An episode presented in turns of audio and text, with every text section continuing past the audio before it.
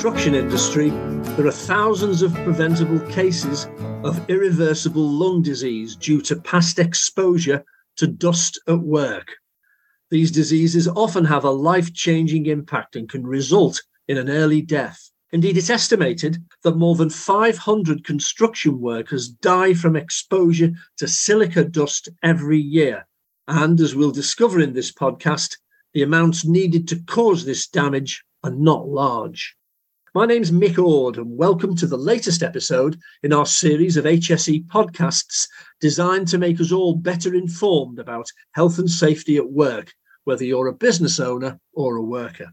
So, whether you're part of a large, well established company, a small business, or a new startup, we hope you might learn some more about the dangers of exposure to construction dust and what you can do to reduce risk, and perhaps, most important of all, to act now.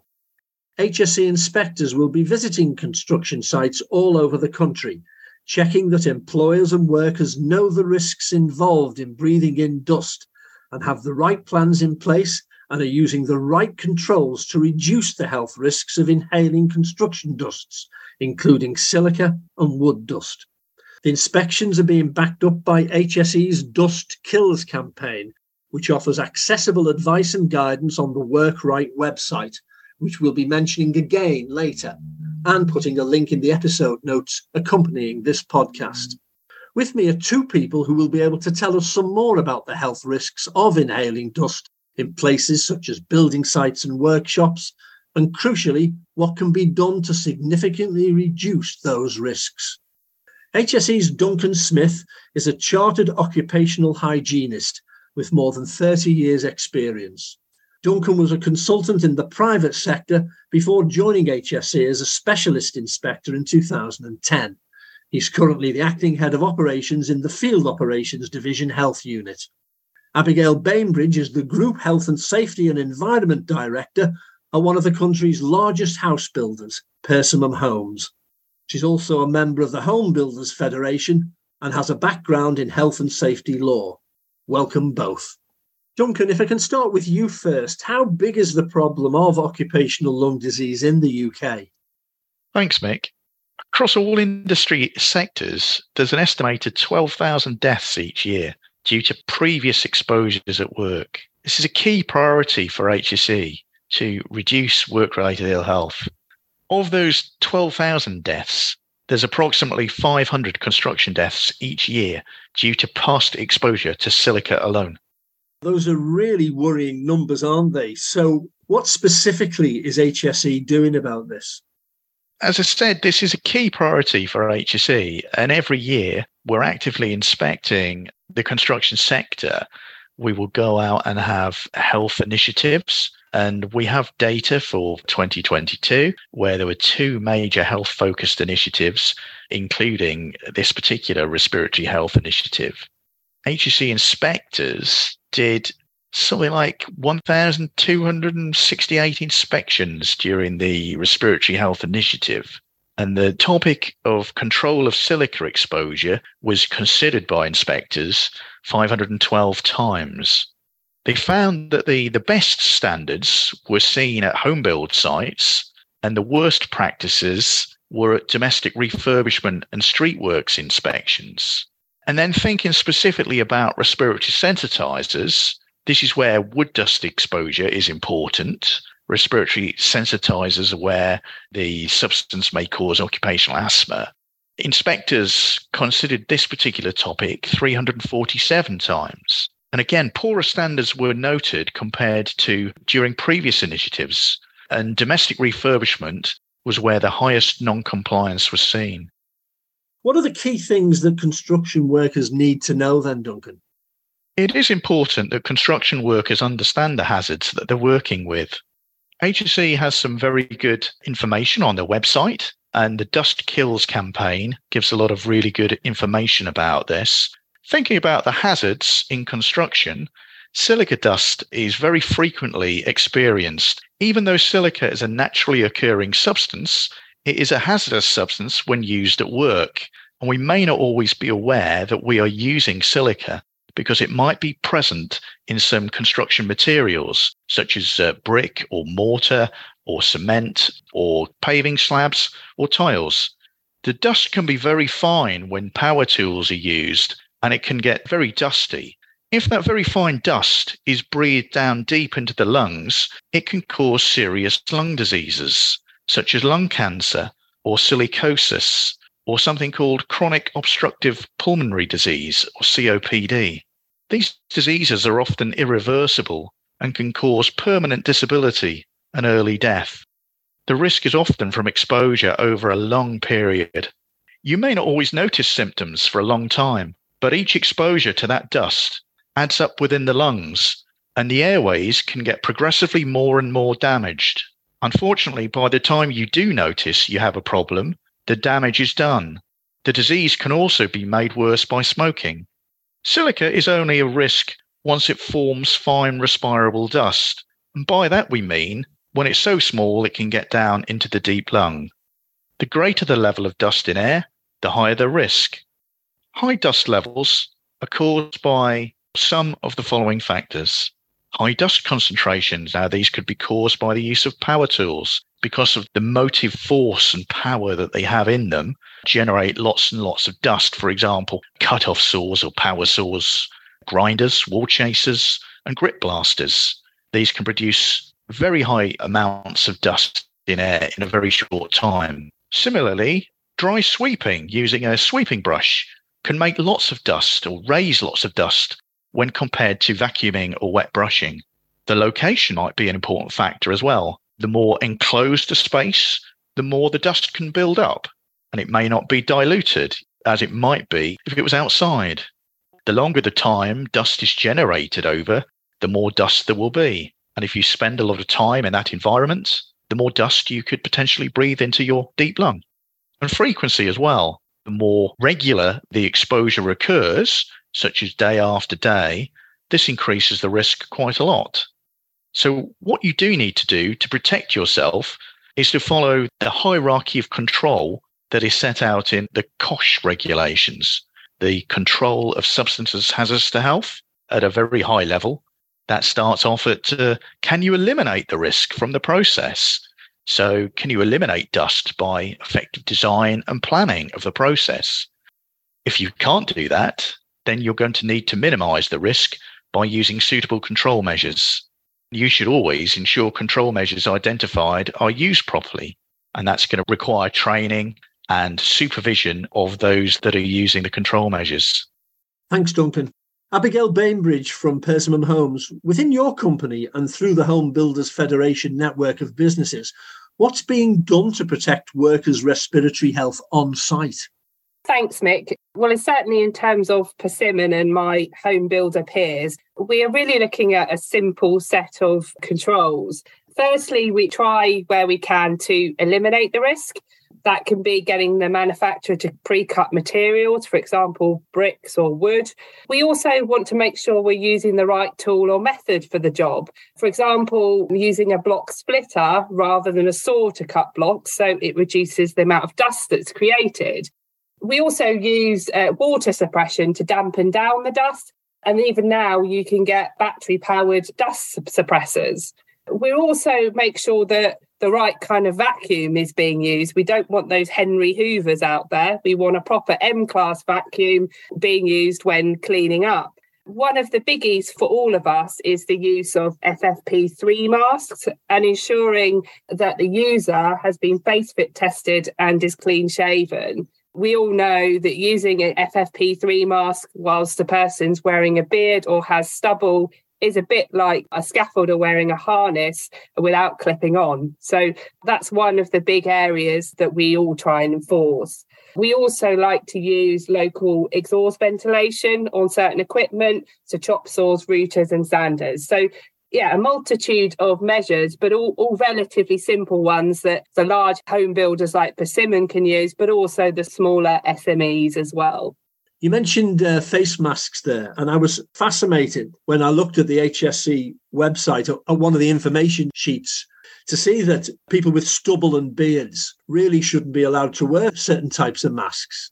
Absolutely, yeah. And it's a big problem for us. And I think across the whole industry as well. I think beards are quite trendy at the moment as well, which makes it difficult for us, especially when managing our contractors. So, yeah, I think that's one of the biggest challenges for all of us is trying to educate our contract workforce that just having a mask isn't enough. It needs to be face fit tested. And if they are wearing a beard or have stubble, it's just not going to work. I see that as being one of the biggest challenges in terms of operatives using the right equipment. There's a potential HR problem there, isn't there? If a worker refuses to wear one of the right masks because he's got stubble or he's wearing a beard, that is a knotty issue. You, it, it is. We can all recognise, can't we? Absolutely. And as employers, we need to recognize that. And there is equipment like a full face powered respirator out there. I think it's about engagement with your workforce on this topic. It's explaining to them why you're asking them to wear an FFP3 mask and talking to them about why then they don't want to be clean shaven. And then if, you know, if they're really insistent that that's what they don't want, then obviously as an employer, you've got to look at other equipment that's available. But I think a first step is just having a dialogue with the worker. Because if you explain to them, look, this is for your own protection. If you don't wear this later on in life, you could be seriously ill.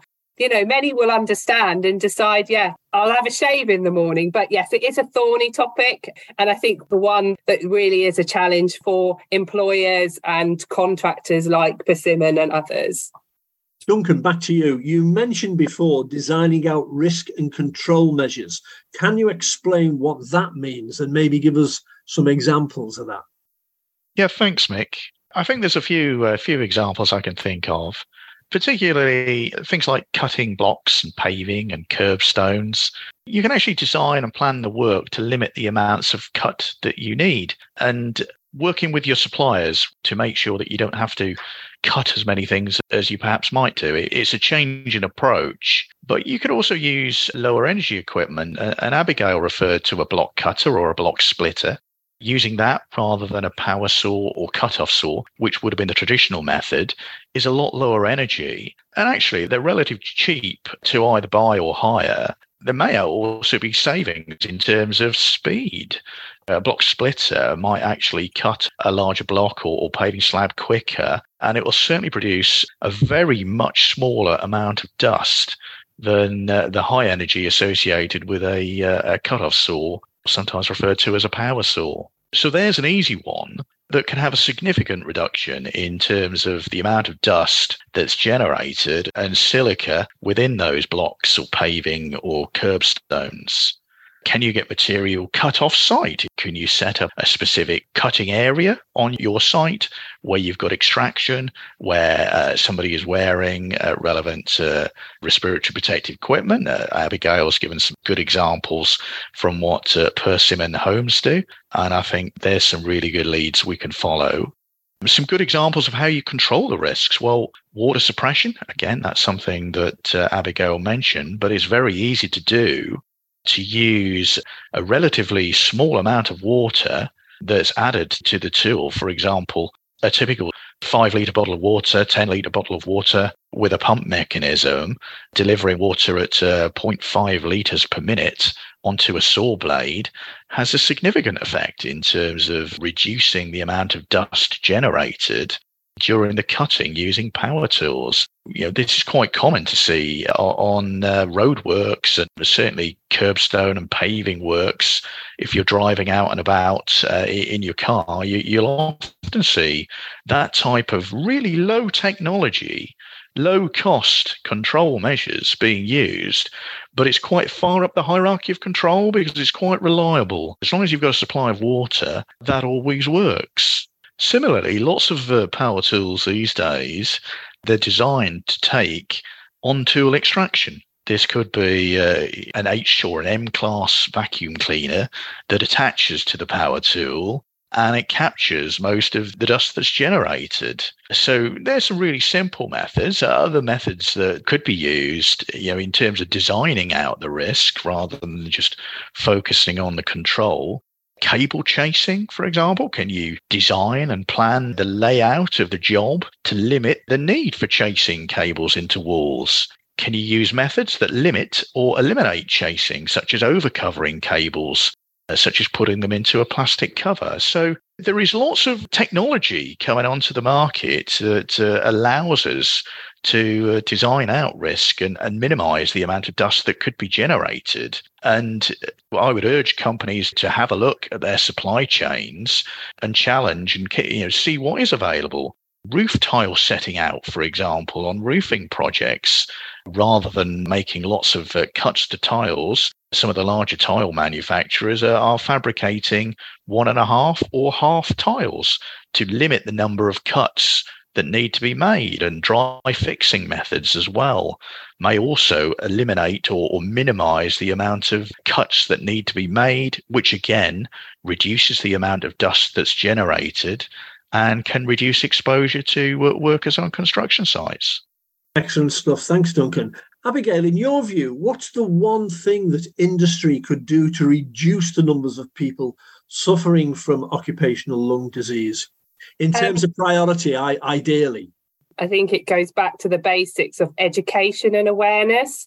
We do need to tackle our younger generation of joiners, of bricklayers who are coming through to make sure that they're wearing the right protective measures. We do have a bit of a culture where, you know, the older generation aren't wearing the masks and we just don't want them to be leading the example to the younger generation. So I think it's about everyone understanding the serious consequence of being exposed to construction dust, everyone thinking about their older self and what impact that will have on them and their loved ones. So, making it clear what could happen.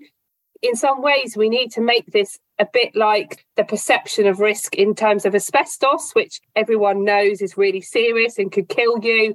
We really need to put construction dust on that same standing and the, the workers on the ground actually appreciating why they're wearing this equipment and it is for the, the good of their health at the end of the day. Yeah, you don't need to be able to see the dust particles to breathe them in, do you? I mean, I learned from the HSE website, many are a hundred times smaller than a grain of sand, aren't they, Duncan? Yes, that's right, Nick it's cloud being generated, but it's usually the dust that we can't see that's going to do us the most harm in terms of getting down into the deep lung. Duncan, as a final call to action for employees and employees, what would you prioritize for both? You know, we really can't be complacent. We've got to act now. Don't assume it won't happen to you. And construction dust isn't just any old dust there's some uh, potentially real nasty substances hazards to health within that which can cause life shortening or it can certainly aggravate existing conditions and it can even lead to death. So you know we really must all play our part. Employers do have a look at the hse work right website. The dust kills campaign promotional material has some really good uh, information on what you need to do and employees. Some of that is going to be uh, absolutely right for you to look at as well, so that you know what controls to expect at the workplaces where you work and uh, you know raise concerns with your foreman with your employer and uh, if need be you can even raise concerns with the health and safety executive regarding the work sites that you're working on jobs should be properly planned and properly controlled so that nobody is repeatedly uh, exposed to high levels of construction dust. You know, the world has uh, has moved on from where we were several decades ago, and you know, is it absolutely right that we focus on reducing risk in terms of construction dust and making sure everybody goes home safely? And uh, I would urge everyone to, you know, all, all, the listeners to have a have a look at uh, Doug's story as part of the campaign there was a retired construction worker suffering from COPD. It's a very hard hitting interview where Doug shows the devastating impact of the disease. Do have a look, do watch that, and think about the tasks you undertake on site and ensure your health is being protected. Excellent. Thanks for that. Have you got anything you want to add to that, Abigail? Just to, you know, fully agree with supporting the Dust Kills campaign. So myself and my home builders peers, you know, we really need to get this message out to everyone, not just tackling the large principal contractors, because it's not just the workers for the large principal contractors that can be affected by this. A big thank you to Duncan Smith from HSE and Abigail Bainbridge from Persimmon Homes. Log on to HSE's Work Right campaign's website to view the Dust Kills pages and resources, and you'll find all the information and advice you need at your fingertips. So, until next time, from me, Mick Ord team, have a healthy and safe summer.